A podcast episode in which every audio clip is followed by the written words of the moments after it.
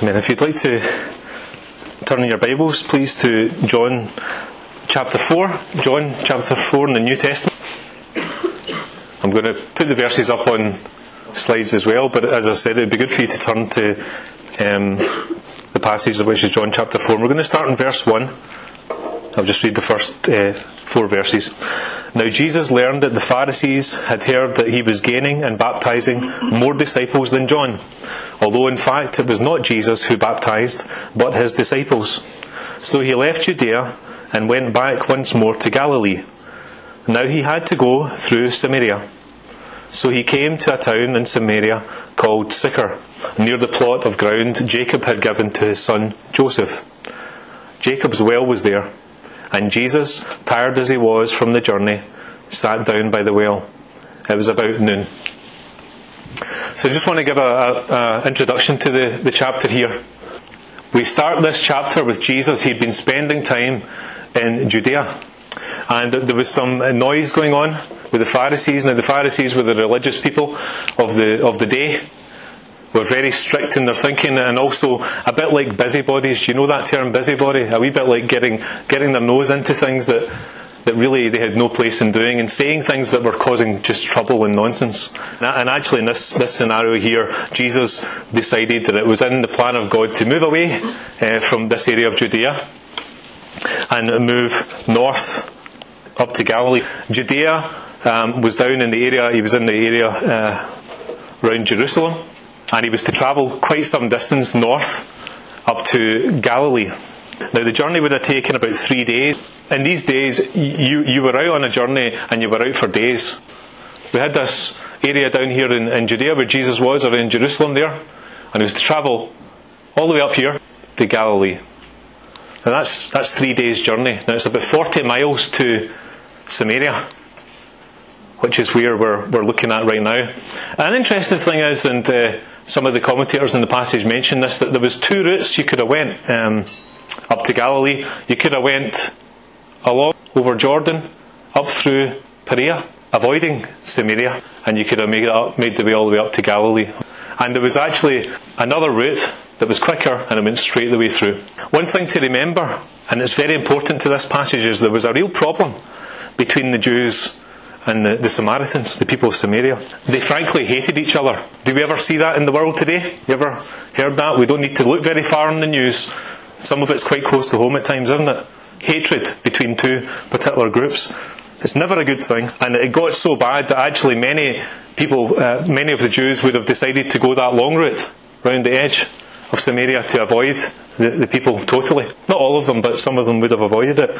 So it's interesting in the context of this story that our Lord and Saviour Jesus Christ moved right the way through, didn't show, show any prejudice at all, set off through Samaria. Now he arrived at a town called Sychar, and he would have been travelling around 40 miles already. And would have been extremely tired. We're talking about extreme temperatures here. Who's those amongst us that have been to Israel? Hot, very. Supplies would have been limited. Um, the equipment they would have had travelling, the, the, even their clothes, etc., would have made that journey not an easy one. So you're talking about 40, 40 miles already, about a day and a half's journey Jesus and his disciples would have made. So Jesus arrived at this Samaritan town called Sychar, and we're told in verse 5 that the place that he had arrived at had a special significance. It says there it was near the plot of ground that Jacob had given to his son Joseph. Now that's a a record that was, was in Genesis chapter 33, verse 19, if you want to look up later. So this was the area, the land that um, Jacob had given as an inheritance to Joseph. It's also the area that when Joseph um, bones were laid to rest in that area after the Israelites came out of Egypt. So it's interesting that right in the middle of this land, this is the particular place that uh, Jesus stopped. Also, we're told in verse 6 that Jacob's well was there. Now, the well itself wasn't really mentioned in the Old Testament, there's not a specific mention of it. But we know that Jacob owned that land, that's recorded in scriptures, and it would be a common thing to do to dig a well, get to the supply of water. Because water, of course, is a life supply, isn't it? And and uh, you often hear, you often read in those those times how important it was for them to get a well, get a well, get a fresh supply of water. So it's totally sensible and, and right that Jacob would have commissioned a well in that area. Now, Jesus was really tired from his travels. This is a, an interesting point because our Lord Jesus is fully God, but also fully man. Now, That's a mystery, isn't it? Fully God, but also fully man. So God Himself, the scriptures tells us, He came in the flesh. So God Himself stepped down, became a man. He wasn't any less God than, than He was before He stepped down. He was still the same fullness of God but he expressed himself in a body like yours and mine. And our bodies experience tiredness, don't they? That's something that before Jesus was in the flesh would have been something that he wouldn't have experienced because God's strength never fails. It says in the scriptures that God never grows weary. But it's interesting that Jesus can relate to us because he has came as a man, fully God and fully man. So he experienced what it was to be tired and he sat down by the well. Probably the very place we would have went to if we were in that situation. Right by the well. It was about noon, the hottest part of the day. Verse 7. When a Samaritan woman came to draw water, Jesus said to her, Will you give me a drink? His disciples had gone into the town to buy food. The Samaritan woman said to him, You are a Jew, and I am a Samaritan woman. How can you ask me for a drink? For Jews did not associate with Samaritans. Now we, we read here that a Samaritan woman had came to draw water from that well. Again, not a particularly unusual thing to happen. People would regularly come and, and, draw water from the well. What was unusual about this was Jesus' interaction with the women. Because in that culture, men generally were not encouraged to speak to women that they didn't know publicly. It was just not the done thing. It was sometimes frowned upon. Not that there was anything wrong with speaking to people in public, but it just they just generally didn't encourage men speaking to women publicly. It was a cultural thing at the time. It's important to realise that. But also, more than that, Jews just didn't speak to Samaritans. And Samaritans just didn't speak to Jews. They did not get on at all. If you can think of a, a situation in our world today where you just know two parties that just don't mix, it was exactly like that. So I just want you to see here that Jesus breaks through social and cultural barriers. You see that? He breaks through social and cultural barriers. Didn't pay any attention to the lines that some people were drawing. You can't talk to that person. You can't go over to that person. You can't associate with that person. No, not Jesus. Jesus was not prejudiced. He showed compassion to everybody that he met. Didn't he? You read that all the way through the scriptures. Jesus always was approachable, always demonstrated compassion. What does that word compassion say to you? You often read that about Jesus. It means he cared. It means when you approached Jesus, you could see in his eyes that he loved you. You could actually see God's Spirit shining, and that love and that compassion would be very evident to anybody that would have seen him. Now, if we think about the natural side of things for a minute, water, it gives us life, gives life to our natural bodies when we drink of it. And we can't go too long without water. Now, some of us drink all the odd fizzy juice that isn't good for us, etc. But at the base of it, we're still drinking water, we're still keeping going. None of us are going without liquids. And our body, in order to be healthy, requires regular taking of water. But Jesus, interestingly, although he was thirsty himself and he'd asked the lady for a drink, because he cared about the woman, he didn't just stick with the natural side of things.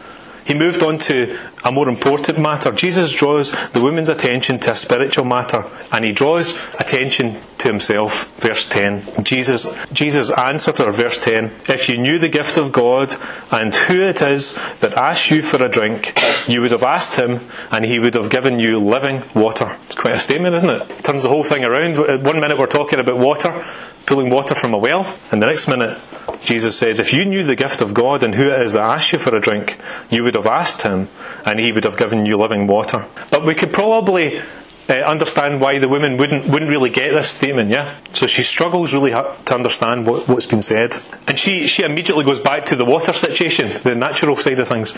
She says, verse eleven, "Sir, you've got nothing to draw with, and the well's deep. Where can you get this living water?" So he's thinking, "You're telling me you're going to give me living water, but I'm the one that's got the container. I'm the one that's got the facilities here. you you've got nothing. So what do you mean? It doesn't make any sense." What are you going to draw water for? You don't have anything. The well's very deep. I'd imagine if we were in the, the woman's shoes at this stage, we'd be thinking, who is this man? And an interesting thing in this passage is you can see the lady moving through different sections where she's starting to get an impression of this is not an ordinary man I'm speaking to. And just notice as you go along how, how this actually happens. It's really interesting. Um, she's, for a start, she said in verse 12, she, compare, she starts comparing this man Jesus to Jacob. She says, Are you greater than our father Jacob, who gave us the well and drank from it himself, as he also did his sons and his livestock? Jesus answered, Everyone who drinks this water will be thirsty again, but whoever drinks the water I give them will never thirst. Indeed, the water I give them will become in them a spring of water welling up to eternal life. So Jacob was a natural father to the people, yeah? Was a spiritual, like a spiritual father to them. A man whom God used to set up this well, to set up this provision for the people, and they were blessed by it, weren't they?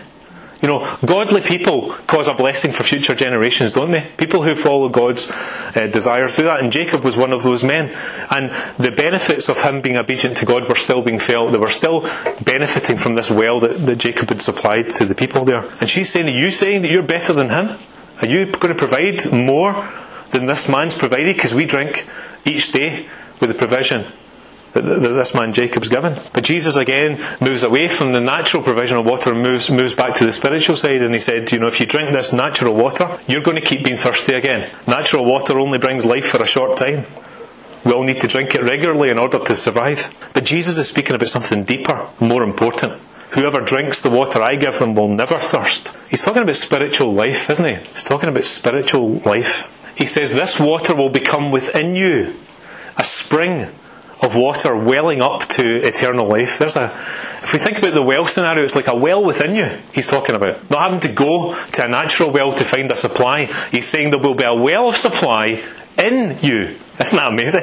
A spring of water welling up to eternal life. He's speaking about he's speaking about a lot of things there, and we'll, we'll think about it. But that's life with God forever. Really, is what he's talking about. Life with God, fellowship with God forever is what he's referring to there when he speaks about that eternal life. And who here wouldn't want to be with God's presence forever, to know His strength forever, to know Him with us forever? That's what Jesus is referring to here. An everlasting life, an eternal life. The living water mentioned makes us think about a few things. If we were to turn to the previous chapter in John 3, Jesus was speaking to a man called Nicodemus. And he spoke to Nicodemus. He says, You need to be born again. And Nicodemus struggled to understand this concept. What do you mean? I'm a man. You're telling me I need to be born again. But Jesus says, No, you're not thinking the way I'm, I'm meaning. Because he was thinking naturally, as if he was to go back to being a baby again. But God, but Jesus was saying to him, You need to be spiritually reborn. And what did Jesus say? There's a new birth of water and spirit. So, what Jesus is say, saying there, even to Nicodemus, is that when you trust in me as your Saviour, you'll experience this living water this new life from within you. Now, think, keep, keep thinking about this. In the Old Testament scriptures, there are lots of references to living water. In Jeremiah 2, verse 13, it says this My people have committed two sins. They have forsaken me. They have forsaken me, the spring of living water. Now, that's God speaking. They have forsaken me, he says, the spring of living water and have dug their own cisterns, dug their own wells, broken cisterns that cannot hold water. So God Himself, God Himself is a fountain of living water. Ezekiel 36, 25 to 27 says, I will sprinkle clean water on you, and you will be clean. I will cleanse you from all your impurities and from all your idols. I will give you a new heart and put a new spirit within you. I will remove from you your heart of stone and give you a heart of flesh and I will put my spirit in you and move you to follow my decrees and be careful to keep my laws. So these are the Old Testament scriptures where God's prophets were looking forward to a day coming when the Saviour was going to come and make all of this a reality. Make all of this a reality. You see, clean water. What does that signify? Well, first of all, water is a symbol. I'm not going to pour this out, but if I was to think about some, you know, if you were dirty, your hands were dirty, you could pour that water on, wipe your hands together, grab a towel, and be clean. We use water to clean things. We use water to take the dirt, take the stains away, don't we? And the scriptures are telling us there that this living water from God Himself will wash your sins away if you receive Him. Isn't that good? Washed away, gone. And then there's a promise in there about God giving us a new heart and a new spirit within us. This spirit is God the Holy Spirit. And the Old Testament prophecies here are pointing towards the day when God the Holy Spirit would be poured out and available to those who would trust in Jesus. And the difference would be that now the Holy Spirit of God would live in us. In us. In the Old Testament time, the Holy Spirit would come on people at certain points in time. It would talk about people being anointed and filled for specific tasks and purposes. But there wasn't that resting of God's supply welling within, the Spirit within. But it was promised in the Old Testament that there'll come a day, there'll come a day when God will open up the way for that supply to be within us. And importantly, that Spirit of God moves us to follow God's ways. The scriptures say the Holy Spirit will guide you into all truth. It's one of the, the main things about God's Spirit. So we're thinking about li- living water. Later on in John chapter 7, you don't need to turn to it, but later on in John chapter 7, 37, Jesus says this If anyone is thirsty, let him come to me and drink. Whoever believes in me, as the scripture has said, streams of living water will flow from within him.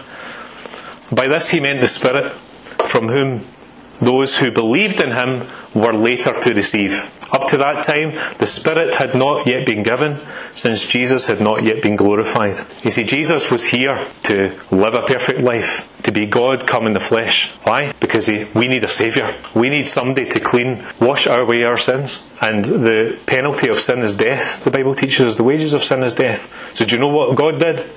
He stepped down himself and he lived a perfect life and he went to a cross at Calvary and he died not just a physical death but he died a spiritual taking on spiritual the spiritual penalty for your sins and mine isn't that incredible and then not only that because we, we don't serve a dead saviour who stayed in the grave because there'd be no power in that at all. Three days later, Jesus did rise again from the dead. And do you know what that signified? That the penalty of sins has been paid once forever. And it also signifies that we too can experience that life that resurrection life, that new life through our living Saviour. We can't receive life from a dead Saviour, can we? Yet the majority of people who would say they're religious or who are following certain practices would be serving dead saviours, dead practices, dead idols whatever that might be. I might say, well, I get my life from my work. Yeah, but we can't take our work with us when we die. Well, you could say, well, I get my life from lots of different things that I get enjoyment from. Again, our, our life is, is, is, finite, and without being too depressing about it, we can't take any of these things with us, can we? There was a testimony I read just in studying for this passage of a, of a chap that said, I'm wealthy enough to be in the top tax bracket of the UK. I'm noticed in the street. That's what fame and fortune does. But he became a Christian, and he says, I can tell you right now, that nothing I've experienced up to now has satisfied anywhere near, not even close, to the wells of living water I'm experiencing now with God in my life. Not even close. There's nothing in this world, is there, that can compare to that? God Himself living within you. The Samaritan woman said to him, Sir, give me this water so that I won't get thirsty and have to keep coming here to draw water.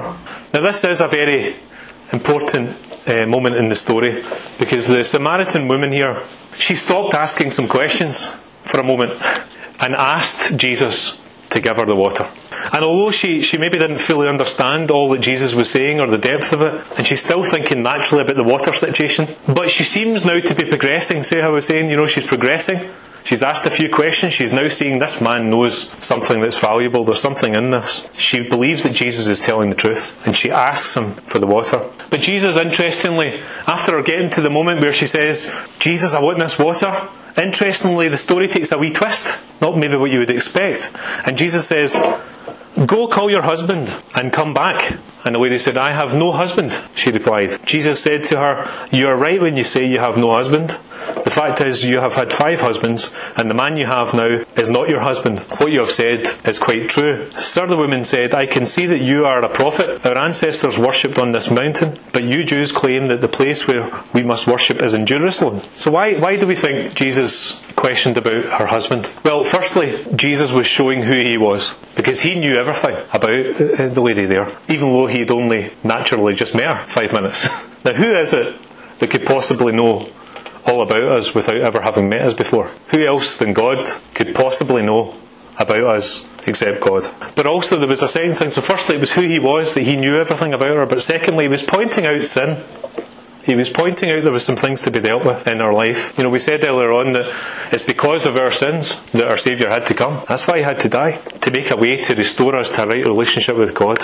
So He pointed out there's something in your life that's not right. The Bible says we've all sinned and we all need a Saviour. But first, we need to individually realise that we need a Saviour. Maybe this would be the first time that the lady had even thought about it. Maybe she just got on and culturally, maybe that was okay what she did. But Jesus highlighted this thing and he pointed it out to make her think about it. Have we come to the point individually where we, we really realise we need a Saviour. We really, we really realise that there are things in our lives, that, in all of our lives, that need forgiveness. It's an important step, isn't it? Because we could say, I believe in Jesus. We could say, I trust that everything Graham's saying today is absolutely true. But we might never ever say, I've sinned and I need a Saviour. We might not respond. And it was, I would suggest to you that, you know, Jesus is saying there, she asked the question, Give me the living water, and Jesus says, There's something you need to acknowledge. You need to acknowledge you need a Saviour. You need to acknowledge you have sinned and fall short of the glory of God. Now, you notice as well that Jesus doesn't condemn in the way that he says things, doesn't he not? That's another really interesting thing about Jesus. If we are to follow his example, one thing we're not to do is to come with a pointy finger. He doesn't seem to do that. He highlights things gently as possible, but he still doesn't brush things under the carpet and kid on they're not there. And when we're speaking to people as Christians, we need to remember that, don't we? That while there might be some things that we don't approve of, etc., we say things in love. We point out we all need a saviour. There are things we've all done that we need to ask for forgiveness from. Now, the woman might have been trying to hide some of these things, but here's someone who she could hide nothing from, and neither can we. We can't hide away and kid on that God doesn't know about anything that's happening. He does know everything because He knows our hearts. He knows our thoughts. So she, the woman must still have been thinking, well, who is this man? She's, she's now thinking, this is, this is someone really special because he knows everything about me. And she says in verse 19, Sir, I can see that you're a prophet. So she's elevated him now to prophet status. At least she's saying, you know, you're somebody, a prophet was somebody who heard directly from God and who spoke God's word to the people. So she's now saying, You're somebody that's hearing directly from God because there's no other way that you could know all about me unless God had told you that. So that was good. She's now progressing. She's, she's now really seeing how special Jesus is. But, with, but did you notice how she tried to dodge the point? she tried to dodge the point and change the subject in verse 20. She didn't respond really to Jesus talking about their situation. She said, Our ancestors worship on this mountain, but you Jews claim that the place where we worship is in Jerusalem. So just before we move on from this, and this is said with love and compassion today. Don't move on too quick if God's pointing something out. And maybe it would be the first time we would come and ask Jesus to forgive us. That's a really important decision to make. We all need to make that decision. And don't just rush away and just think that we can we can just go into other spiritual subjects because the only way we can get that starting relationship with God is by acknowledging our sin. So I would just challenge us to think about that when we go home. Need to be honest with God. So, although the woman is trying to sort of move away from the personal challenge that Jesus is making, she still answers. Uh, Jesus still answers the point because the point was relevant. He says in verse 21, "Believe me, a time is coming when you will worship the Father neither on this mountain nor in Jerusalem. You Samaritans worship what you do not know. We worship what we do know, for salvation is from the Jews. Yet a time is coming and has now come when the true worshippers will worship the Father in, in the Spirit and in truth, for they are the kind of worshippers the Father seeks." God is spirit, and his worshippers must worship in spirit and in truth. Now, Jesus is giving some teaching there. There's quite a lot in that. It seems simple, but there's a lot of depth in that. He's teaching about worship as it stood at that point in time, and he's also talking about the new, the new freedom that's going to be available in worship when this Holy Spirit comes. Now, the Samaritans they only believe part of the part of the Bible. That happens today, doesn't it? There are organisations and people who will say, well, I believe that wee part, but not the rest. So the Samaritans were some that they believed just a, a bit of the Old Testament scriptures. So they didn't see that God had uh, asked the people to build the temple in Jerusalem. Instead, they worshipped on a mountain nearby to where they were sitting at that time. Mount Gerizim. But just one thing to mention here for, for us here is that the Jews are a special people in God's eye. They are the people through history that God chose to speak to, to give His word to. And His word wasn't limited to the Jews. Praise the Lord that it's been opened up, opened up. It always was opened up. There always was a way in the temple system in the Old Testament for people to come to faith. But there is a special place in, in God's heart for the Jewish people. Now that doesn't mean that all Jewish people trust in Je- have trusted in Jesus because they haven't. But that is where the, this message has been birthed. And the temple in Jerusalem was there for a period of time. But now Jesus said in verse 21, Believe me, a time is coming when you will worship the Father neither on this mountain nor in Jerusalem. Yet a time is coming, and has now come, when true worshippers will worship the Father in spirit and truth. An important point here Jesus' death, resurrection, and the coming of the Holy Spirit changed everything in the whole worship system changed absolutely everything. The Old Testament was a preview of the greater things that was, was going to come. Jesus himself came and was the final once and for all sacrifice that replaced the need for this temple system of the Old Testament. Jesus himself was the Passover lamb, once and for all time. Remember when Jesus was on the cross, the temple curtain was torn in two? Symbolic of the fact that that system was no longer required. There was now a new way to worship God and to come into His presence. And what does Jesus say? We're to worship the Father in spirit and in truth, because God is spirit. So we mentioned before that following Jesus' resurrection, he, he talked about the coming of the Holy Spirit, and then the Holy Spirit did come. And worship today isn't contained to a building. There aren't necessarily special places where we must be to worship God. And I praise the Lord for that because it gives us such a, a freedom, doesn't it? We can be worshipping God anywhere. Here we are in this building here on a, on a street front, praising the Lord. Now, why does the place not matter anymore?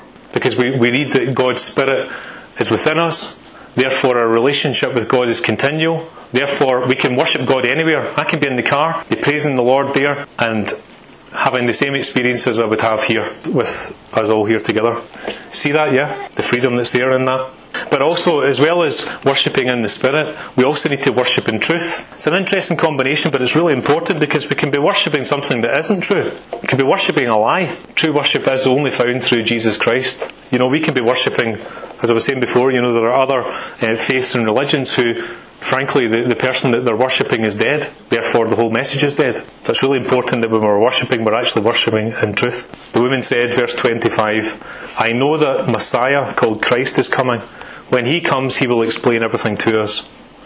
Then Jesus declared, I, the one speaking to you, am he. What a moment that is. The conversation's been building, and then suddenly she thinks, this man's more than more than a prophet. She starts thinking about the Messiah because the type of words Jesus is talking about is talking about, she would have had a knowledge that there is one coming. It's prophesied in the Old Testament scriptures that she would have known that the Saviour's coming and he's going to do these things. And Jesus said, The one that's speaking to you now, I am he. What a moment. What a privilege, eh? She met the Saviour of the world that day. Before the women had a chance to say anything or do anything, the disciples came back from getting their food down at the town. Verse 27. Just at that, the disciples returned and were surprised surprised to find Jesus talking with a woman, but no one asked, What do you want? or Why are you talking with her? Then, leaving her water jar, the woman went back to the town and said to the people, Come see a man who told me everything I ever did. Could this be the Messiah? They came out of the town and made their way toward him. So you see there again, the disciples were, were surprised to see Jesus in this situation because of the things I mentioned earlier on, the cultural and social barriers that were there. But they don't question Jesus. I would suggest they've started to learn by this point that Jesus is God and he knows what he's doing. And the woman moves quickly. I quite, find it quite funny that she left her water jar there, so neither Jesus Jesus or the women, as far as we know, has, have had a drink of water yet. Um, but neither of them have actually had a drink. It's quite comical when you think about it. But now the situations, you know, the women came to such a realization that this Jesus that's speaking to her is the Messiah or could be the Messiah that she's running away and she's left her container there and she's not had a drink. Where does she go? She goes back to her hometown. She went straight back home and told the people that she knew about Jesus. Said, Come see a man who told me everything I ever did. Could this be the Messiah?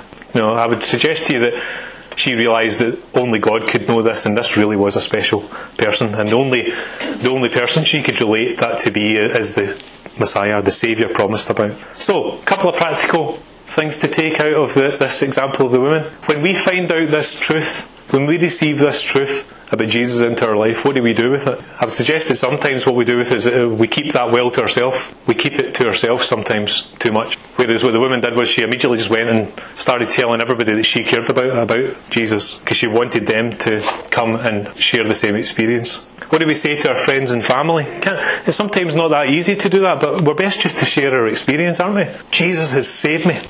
He's forgiven my sins and He's changed my life. It's as simple as that. And you know what? People will see that in you because that living water of God's Spirit shines out your eyes.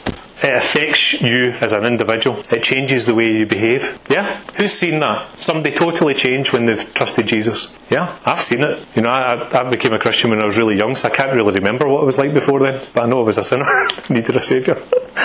but you, I've met people who before and after they give their hearts to Christ, there's just a light appears in them. It's the light of the world. It's Jesus. It's His Spirit within us. And you'll know when you've experienced that. If you haven't, then this will make no sense to you at all. It'll make absolutely no sense. But I can just tell you it's real. And if you haven't experienced, come and speak to me or speak to somebody that you know as a Christian and ask them how to how to how to receive Jesus because we need to receive Him and experience that. We can also learn from Jesus' example. You know, as Christians, we're called to go into the world and to preach the gospel, to tell the good news about Jesus. But notice how Jesus do, does things. That's really, really important. How he, how he does things. First of all, he didn't show prejudice to someone because of their social status, their background, even though he knew all about it. That's a challenge, isn't it? When we're in a society that does judge people a lot and labels people and boxes people. So just a wee encouragement uh, to, to us all not to do that. Jesus didn't do that. And when people come in at the coffee house or come out in a working situation, we're not to prejudge the situation, we're to show compassion and love. Yes, we're to tell them about Jesus, but we're to do it in a way that isn't undermining the person or putting the person down. Jesus didn't look down on people. Also, he talked in a way someone could understand. He didn't pick up you know, the most complicated commentary on the Bible and open up to it and say some, I'm not going to think of a statement, but just, just confuse her with lots of long words. He talked in a simple way. And you saw in the situation she struggled to understand it because she hadn't she hadn't ever experienced this new life, of course, so it was new to her. But did you notice how Jesus was patient and she asked some questions and Jesus answered the questions? He also used the water illustration. Jesus would often do that. He would talk about something that folk can relate to. It's important we do that as well. You might be saying to yourself, "Well, I can't talk to somebody about Jesus because I'm not, I've not been to Bible college and I don't know the Bible back to front." But you know what? You don't need to. What you do need to know is the Saviour. And you do need to share that with others in a way that others can understand. And God's Spirit will help you to do that. So he talked in a way she could understand, a way she could relate to. He answered her questions. He was patient with her. He didn't brush over her sin. It's always important we do that as well. We can't just say it's easy, you know, to come to, to the Lord. There is a the sin problem. We have to identify that to people in a loving way. Most importantly, he showed compassion. He showed that he really cared about the person he was talking to because he did. and this is all about God's love. We were singing earlier on about God's love is like a circle that never ends. It's so important, isn't it, that when we're sharing about Jesus, we're sharing it in love, in His love, and that's that can, that's very evident when it's happening. So, a couple of questions just as we close.